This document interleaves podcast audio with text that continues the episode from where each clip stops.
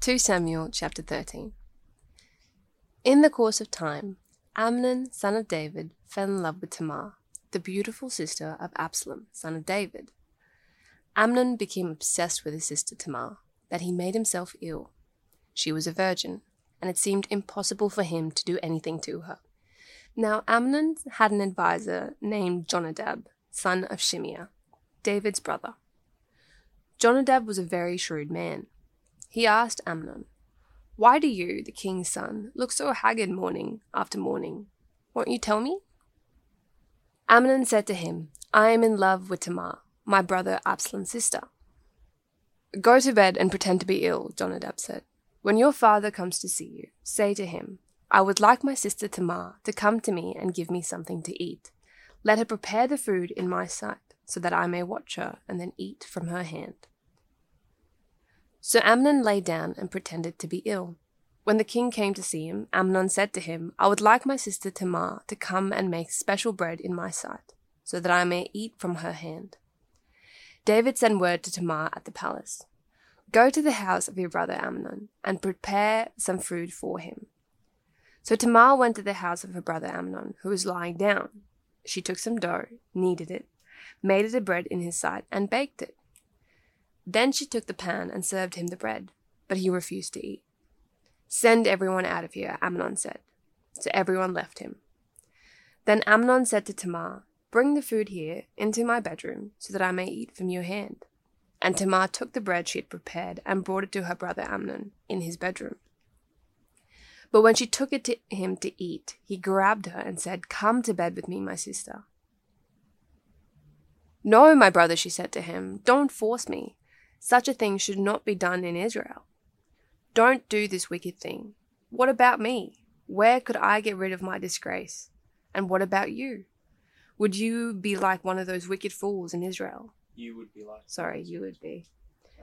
You would be like one of those wicked fools in Israel. Please speak to the king. He will not keep me from being married to you. But he refused to listen to her, and since he was stronger than she, he raped her. Then Amnon hated her with an intense hatred. In fact, he hated her more than he loved her. Amnon said to her, Get up and get out. No, she said to him, sending me away would be a greater wrong than you have already done to me. But he refused to listen to her. He called his personal servant and said, Get this woman out of my sight, bolt the door after her. So his servant put her out and bolted the door after her. She was wearing an ornate robe for this was the kind of garment the virgin daughters of the king wore. Tamar put ashes on her head and tore the ornate robe she was wearing. She put her hands on her head and went away, weeping aloud as she went. Her brother Absalom said to her, Has that Amnon, your brother, been with you? Be quiet for now, my sister. He is your brother. Don't take this thing to heart. And Tamar lived in her brother Absalom's house, a desolate woman. When King David heard all of this, he was furious. And Absalom never said a word to Amnon, either good or bad. He hated Amnon because he had disgraced his sister Tamar. Two years later, when Absalom's sheep shearers were at Baal Hazor, near the border of Ephraim, he invited all the king's sons to come there. Absalom went to the king and said, Your servant has shearers come. Will the king and his attendants please join me? No, my son, the king replied. All of us should not go. We would only be a burden to you. Although Absalom urged him, he still refused to go, but gave him his blessing. Then Absalom said, If not, please let my brother Amnon come with us. The king asked him, Why should he go with you? But Absalom urged him, so he sent with him Amnon and the rest of the king's sons. Absalom ordered his men, Listen, when Amnon is in high spirits from drinking wine, I say to you, strike Amnon down, then kill him. Don't be afraid. Haven't I given you this order? Be strong and brave. So Absalom's men did to Amnon what Absalom had ordered. Then all the king's sons got up, mounted their mules, and fled. When they were on their way, the report came to David Absalom has struck down all the king's sons. Not one of them is left. The king stood up, tore his clothes, and lay down on the ground. And all his attendants stood by with their clothes torn. But Jonadab, son of Shimeah, David's brother, said, My lord should not think that they killed all the princes. Only Amnon is dead. This has been Absalom's express intention ever since the day Amnon raped his sister Tamar. My lord the king should not be concerned about the report that all the king's sons are dead. Only Amnon is dead. Meanwhile, Absalom had fled. Now the man standing watch looked up and saw many people on the road west of him, coming down the side of the hill. The watchman went and told the king, I see men in the direction of Horonaim, on the side of the hill. Jonadab said to the king, See, the king's sons have come. It has happened just as your servant has said. As he finished speaking, the king's son came in, wailing loudly. The king, too, and all his attendants wept very bitterly. Absalom fled and went to Talmai, the son of Ammihud, the king of Geshur. But the king David mourned many days for his son. After Absalom fled and went to Geshur, he stayed there three years. And the king David longed to go to Absalom, for he was consoled concerning Amnon's death.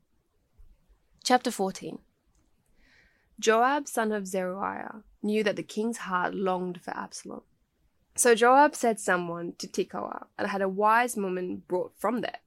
He said to her, Pretend you are in mourning, dress in mourning clothes, and don't use any cosmetic lotions. Act as a woman who has spent many days grieving for the dead. Then go to the king and speak these words to him and Joab put the words in her mouth. When the woman from Tekoa went to the king, she fell to her face on the ground to pay him honor. And she said, Help me, your majesty. The king asked her, What is troubling you? She said, I am a widow. My husband is dead. I, your servant, had two sons. They got into a fight with each other on the field, and no one was there to separate them. One struck the other and killed him. Now the whole clan had risen up against your servant. They say, Hand over the one who struck his brother down, so that we may put him to death for the life of his brother whom he killed. Then we will get rid of the heir as well.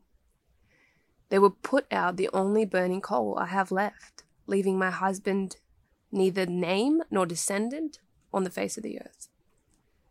The king said to the woman, Go home, and I will issue an order on your behalf. But the woman from Tekoa said to him, Let my lord the king pardon me and my family, and let the king and his throne be without guilt. The king replied, If anyone says anything to you, bring them to me, and they will not bother you again. Then she said, Let the king invoke the Lord his God to prevent the avenger of blood from adding to the destruction, so that my son will not be destroyed. As surely as the Lord lives, he said, not one hair of your son's head will fall to the ground. Then the woman said, Let your servant speak a word to my lord the king. Speak, he replied. The woman said, Why then have you devised the thing that is against the people of God? When the king says this, does he not convict himself? For the king has not brought back his banished son? Like water spilled on the ground, which cannot be recovered, so we must die. But that is not what God desires. Rather, he devises ways so that banished persons do not remain banished from him. And now I have come to say this to my lord the king, because the people have made me afraid. Your servant thought, I will speak to the king, perhaps he will grant his servant's request. Perhaps the king will agree to deliver his servant from the hand of the man who is trying to cut off both me and my son from the God's inheritance. And now your servant says, May the word of the Lord the king secure my inheritance, for my lord the king is like an angel of God in discerning good and evil. May the Lord your God be with you. Then the king said to the woman, Don't keep from me the answer to what I am going to ask you. Let my lord the king speak, the woman said. The king answered, Isn't the hand of Joab with you in all this? The woman answered, As surely as you live, my lord the king, no one can turn to the right or to the left from anything my lord the king says. Yes, it was your servant Joab who instructed me to do this, and to put all these words into the mouth of your servant. Your servant Joab did this to change the present situation. My Lord has wisdom like that of an angel of God. He knows everything that happens in the land. The king said to Joab, Very well, I will do it. Go, bring back the young man Absalom. Joab fell with his face to the ground to pay honor, and he blessed the king. Joab said, Today your servant knows that he has found favor in your eyes, my lord the king, because the king has granted his servant's request. Then Joab went to Geshur and brought Absalom back to Jerusalem. But the king said, He must go to his own house. He must not see my face. So Absalom went to his own house and did not see the face of the king. In all Israel there was not a man so highly praised for his handsome appearance as Absalom. From the top of his head to the sole of his foot there was no blemish on him. Whenever he cut the hair of his head, he used to cut his hair once a year because it became too heavy for him. He would weigh it, and its weight was 200 shekels by the royal standard. Three sons and a daughter were born to Absalom. His daughter's name was Tamar, and she became a beautiful woman. Absalom lived two years in Jerusalem without seeing the king's face. Then Absalom sent for Joab in order to send him to the king, but Joab refused to come to him. So he sent a second time, but he refused to come. And then he said to his servants, Look, Joab's field is next to mine, and he's barely there. Go and set it on fire. So Absalom's servants set the field on fire. Then Joab did go to Absalom's house and said to him, Why have your servants set my field on fire? Absalom said to Joab, Look, I send word to you and said, Come here, so I can send you to the king to ask, Why have I come to Geshur? It would be better for me if I was still there. Now then, I want to see the king's face, and if I am guilty of anything, let him put me to death. So Joab went to the king and told him this. Then the king summoned Absalom, and he came and bowed down with his face to the ground before the king. And the king kissed Absalom. Chapter 15 In the course of time, Absalom provided himself with a chariot and horses and fifty men to run ahead of him. He would get up early and stand by the side of the road leading to the city gate. Whenever anyone came with a complaint to be placed before the king for a decision, Absalom would call out to him, What town are you from? He would answer, Your servant is from of one of the tribes of Israel. Then Absalom would say to him, Look, your claims are valid and proper, but there is no representative for the king to hear you. And Absalom would add, If only I were appointed to judge in the land, then everyone who has a complaint or a case could come to me, and I would see that they receive justice. Also, whenever anyone approached him to bow down before him, Absalom would reach out his hand, take hold of him, and kiss him. Absalom behaved in this way towards all the Israelites who came to the king asking for justice. And so he stole the hearts of the people of Israel. At the end of four years, Absalom said to the king, Let me go to Hebron and fulfill a vow I made to the king. While your servant was living at Geshur in Aram, I made this vow. If the Lord takes me back to Jerusalem, I will worship the Lord in Hebron. The king said to him, Go in peace so he went to Hebron. Then Absalom sent secret messengers throughout the tribes of Israel to say, As soon as you hear the sound of the trumpets, then say, Absalom is king in Hebron. Two hundred men from Jerusalem had accompanied Absalom. They had been invited as guests and went quite innocently, knowing nothing about the matter. While Absalom was offering sacrifices, he also sent for Ahithophel, the Gilonite, David's counselor, to come to Giloh, his hometown. And so the conspiracy gained strength, and Absalom's following kept on increasing. A messenger came and told David, The hearts of the people of Israel are with Absalom. Then David said to all his officials who were with him in Jerusalem, Come, we must flee, or none of us will escape from Absalom. We must leave immediately, or he will move quickly to overtake us, and bring ruin on us, and put the city to the sword.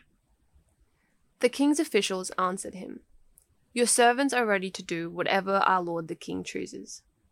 The king set out, with his entire household following him. But he left ten concubines to take care of the palace. So the king set out, with all the people following him, and they halted at the edge of the city. All his men marched past him, along with all the Kerethites and the Pelethites, all the six hundred Gittites who accompanied him from Gath, marched before the king. The king said to Ittai, the Gittite, Why should you come along with us? Go back and stay with the king Absalom. You are a foreigner, an exile from your homeland. And today shall I make you wander about with us, when I do not know where I am going? Go back, and take your people with you. May the Lord show you kindness and faithfulness. But Ittai replied to the king, As surely as the Lord lives, and as my lord the king lives, wherever my lord the king may be, whether it means life or death, there will your servant be. David said to Ittai, Go ahead, march on, so Ittai the Gittite marched on with all his men and the families that were with him. The whole countryside wept aloud as all the people passed by. The king also crossed the Kidron Valley, and all the people moved on towards the wilderness. Zadok was there too, and all the Levites who were with him were carrying the ark of the covenant of God. They set down the ark of God and then Abiathar offered sacrifices until all the people had finished leaving the city. Then the king said to Zadok, Take the ark of God back into the city. If I find favor in the Lord's eyes, he will bring me back and let me see it, and his dwelling place again. But if he says, I am not pleased with you, then I am ready. Let him do to me whatever seems good to him. The king also said to Zadok, the priest, Do you understand? Go back to the city with my blessing. Take your son Ahimaaz with you, and also Abiathar's son Jonathan. You and Abiathar return with your two sons. I will wait at the fords in the wilderness until the word comes from you to inform me. So Zadok and Abiathar took the ark of God back to Jerusalem and stayed there. But David continued up the Mount of Olives, weeping as he went. His head was covered, and he was barefoot. All the people with him covered their heads too, and were weeping as they went up. Now David had been told, Ahithophel is among the conspirators with Absalom. So David prayed, Lord, turn Ahithophel's counsel into foolishness. When David arrived at the summit, where people used to worship God, Hushai the Archite was there to meet him, his robe torn and dust on his head. David said to him, If you go with me, you will be a burden to me. But if you return to the city and say to Absalom, Your Majesty, I will be your servant. I was your father's servant in the past, but now I will be your servant. Then you can help me by frustrating Ahithophel's advice. Won't the priests, Zadok and Abiathar, be there with you? Tell them anything you hear in the king's palace. Their two sons, Ahimaaz son of Zadok and Jonathan son of Abiathar, are there with them. Send them to me with anything you hear. So Hushai, David's confidant, arrived at Jerusalem as Absalom was entering the city. Chapter 16 When David had gone a short distance beyond the summit, there was Ziba, the steward of Mephibosheth, waiting to meet him. He had a string of donkeys, saddled and loaded with two hundred loaves of bread, and a hundred cakes of raisins, a hundred cakes of figs, and a skin of wine. The king asked Ziba, Why have you bought these? Ziba answered, The donkeys are for the king's household to ride on, the bread and fruit are for the men to eat, and the wine is to refresh those who become exhausted in the wilderness. The king then asked, Where is your master's grandson? Ziba said to him, He is staying in Jerusalem, because he thinks, Today the Israelites will restore to me my grandfather's kingdom. The king said to Ziba, All that belonged to Mephibosheth is now yours. I humbly bow, Ziba said. May I find favor in your eyes, my lord the king. As King David approached Bahurim, a man from the same clan as Saul's family came out from there. His name was Shimei, son of Gera, and he cursed as he came out. He pelted David and all the king's officials with stones though all the troops and the special guard were on David's right and left. As he cursed, Shimei said, Get out! Get out, you murderer, you scoundrel! The Lord has repaid you for all the blood you shed in the household of Saul, in whose place you have reigned. The Lord has given the kingdom into the hands of your son Absalom. You have come to ruin because you are a murderer.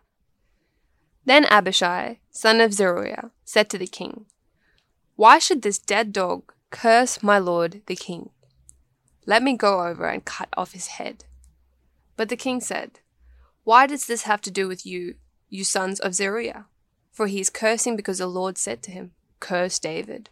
Who can ask, Why do you do this? Then David said to Abishai and all his officials, My son, my own flesh and blood, is trying to kill me. How much more then, this Benjaminite? Leave him alone. Let him curse, for the Lord has told him to. It may be that the Lord will look upon my misery and restore to me his covenant blessing instead of his curse today.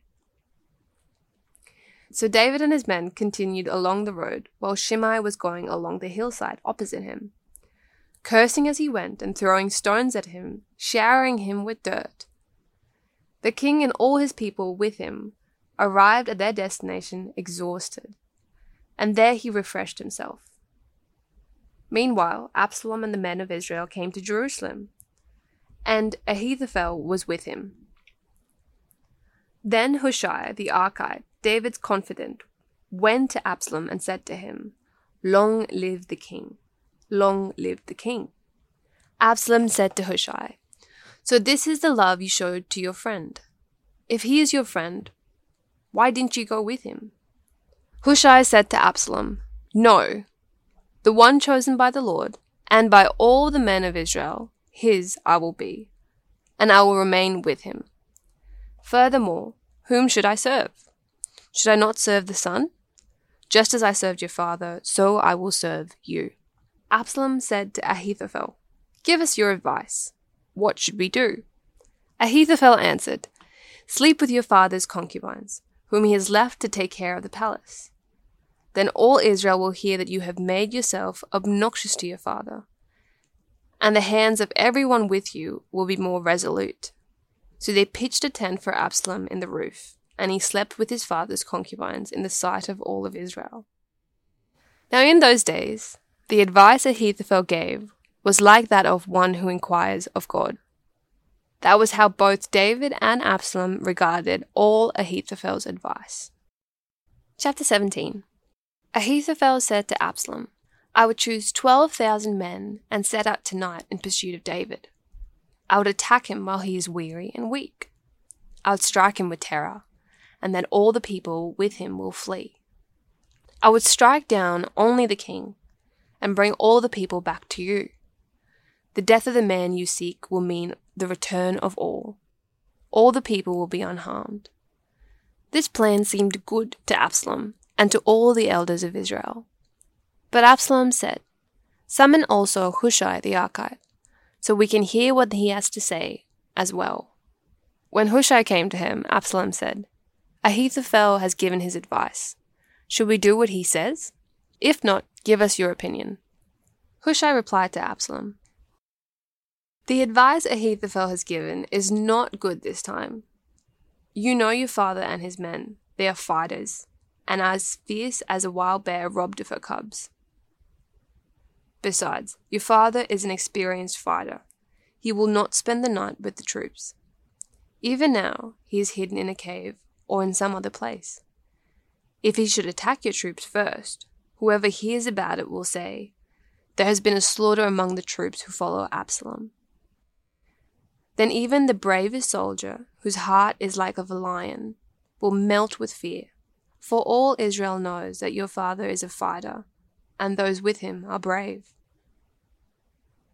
So I advise you let all Israel, from Dan to Beersheba, as numerous as the sands on the seashore, be gathered to you, with you yourself leading them into battle. Then we will attack him wherever he may be found, and we will fall on him as dew settles on the ground. Neither he or any of his men will be left alive. If he withdraws into a city, then all Israel will bring ropes to that city, and we will drag it down the valley until not as much as a pebble is left. Absalom and all the men of Israel said, The advice of Hushai the Archite is better than that of Ahithophel for the Lord has determined to frustrate the good advice of Ahithophel in order to bring disaster onto Absalom. Hushai told Zadok and Abiathar the priest, Ahithophel has advised Absalom and the elders of Israel to do such and such, but I have advised them to do so and so. Now send a message at once and tell David, Do not spend the night at the fords in the wilderness. Cross over without fail or the king and all the people with him will be swallowed up. Jonathan and Ahimaaz were staying at Enrogel. A female servant was to go and inform them, and they were to go and tell the king David, for they could not risk being seen entering the city. But a young man saw them and told Absalom. So the two of them left at once and went to the house of a man in Bahurim. He had a well in his courtyard, and they climbed down into it. His wife took a covering and spread it out over the opening of the well and scattered corn over it. No one knew anything about it. When Absalom's men came to the women in the house, they asked, Where is Ahimaaz and Jonathan? The women answered, They crossed over the brook. The men searched but found no one, so they returned to Jerusalem. After they had gone, the two climbed out of the well and went to inform the king David. And they said to him, Set out and cross the river at once. Ahithophel has advised such and such against you. So David and all the people with him set out and crossed the Jordan. By daybreak, no one was left who had not crossed the Jordan. When Ahithophel saw that his advice had not been followed, he saddled his donkey and set out for his house in his hometown. He put his house in order and then hanged himself. So he died and was buried in his father's tomb. David went to Mahanaim, and Absalom crossed the Jordan with all the men of Israel. Absalom had appointed Amasa over the army in place of Joab. Amasa was the son of Jether, an Ishmaelite, who had married Abigail, the daughter of Nahash and the sister of Zeruiah, the mother of Joab. The Israelites and Absalom camped in the land of Gilead. When David came to Mahanaim, Shobai, son of Nahash, from Rabbah of the Ammonites, and Machir, son of Ammiel, from Lo-debar, and Barzillai the Gileadite from Rogelim, brought bedding and bowls and articles of pottery. They also brought wheat and barley, flour, roasted grain, beans and lentils, honey and curds, sheep, and cheese from cow's milk, for David and his people to eat. For they said, The people have become exhausted and hungry and thirsty in the wilderness. David mustered the men who were with him, and appointed over them commanders of thousands and commanders of hundreds. David sent out his troops, a third under the command of Joab, a third under Joab's brother, Abishai the son of Zeruiah, the third under Ittai the Gittite. The king told the troops, I myself will surely march out with you. But the men said, You must not go out. If we are forced to flee, they won't care about us. Even if half of us die, they won't care. But you are worth 10,000 of us. It would be better now for you to give us support from the city. The king answered, I will do whatever seems best to you. So the king stood beside the gate, while all his men marched in units of hundreds and of thousands. The king commanded Joab, Abishai, and Ittai, Be gentle with the young man Absalom for my sake. And all the troops heard the king giving orders concerning Absalom to each of the commanders. David's army marched out of the city to fight Israel, and the battle took place in the forest of Ephraim. Then Israel's troops were routed by David's men, and the casualties that day were great 20,000 men. The battle spread out over the whole countryside, and the forest swallowed up more men that day than the sword. Now Absalom happened to meet David's men. He was riding his mule, and as the mule went under the thick branches of a large oak, Absalom's hair got caught on the tree. He was left hanging in midair while the mule he was riding kept going. When one of the men saw what had happened, he told Joab, I have just seen Absalom hanging on an oak tree. Joab said to the men who had told him this, What? You saw him? Why did you not strike him to the ground right there? Then I would have had to give you ten shekels of silver and a warrior's belt. But the man replied, Even if a thousand shekels were weighed into my hands, I would not lay a hand on the king's son. In our hearing, the king commanded you and Abishai and Ittai Protect the young man Absalom for my sake. And if I had put my life in jeopardy, and nothing is hidden from the king, you would have kept your distance from me. Joab said, I am not going to wait like this for you. So he took three javelins in his hand and plunged them into Absalom's heart, while Absalom was still alive in the oak tree. Then ten of Joab's armored bearers surrounded Absalom and struck him and killed him. Then Joab sounded the trumpet, and the troops stopped pursuing Israel, for Joab halted them. They took Absalom, threw him into a big pit in the forest, and piled up a large heap of rocks over him. Meanwhile, all the Israelites fled to their homes. During his life, Absalom had taken a pillar and erected it in the king's valley as a monument to himself. For he thought, I have no son to carry the memory of my name.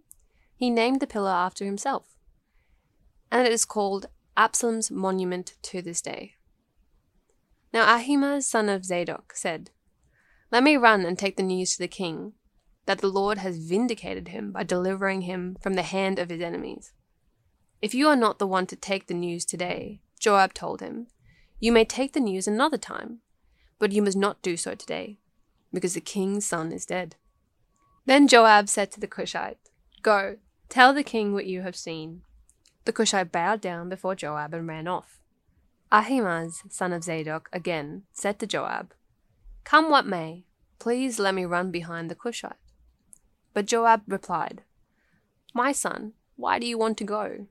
You don't have any news that will bring you a reward. He said, Come what may, I want to run. So Joab said, Run.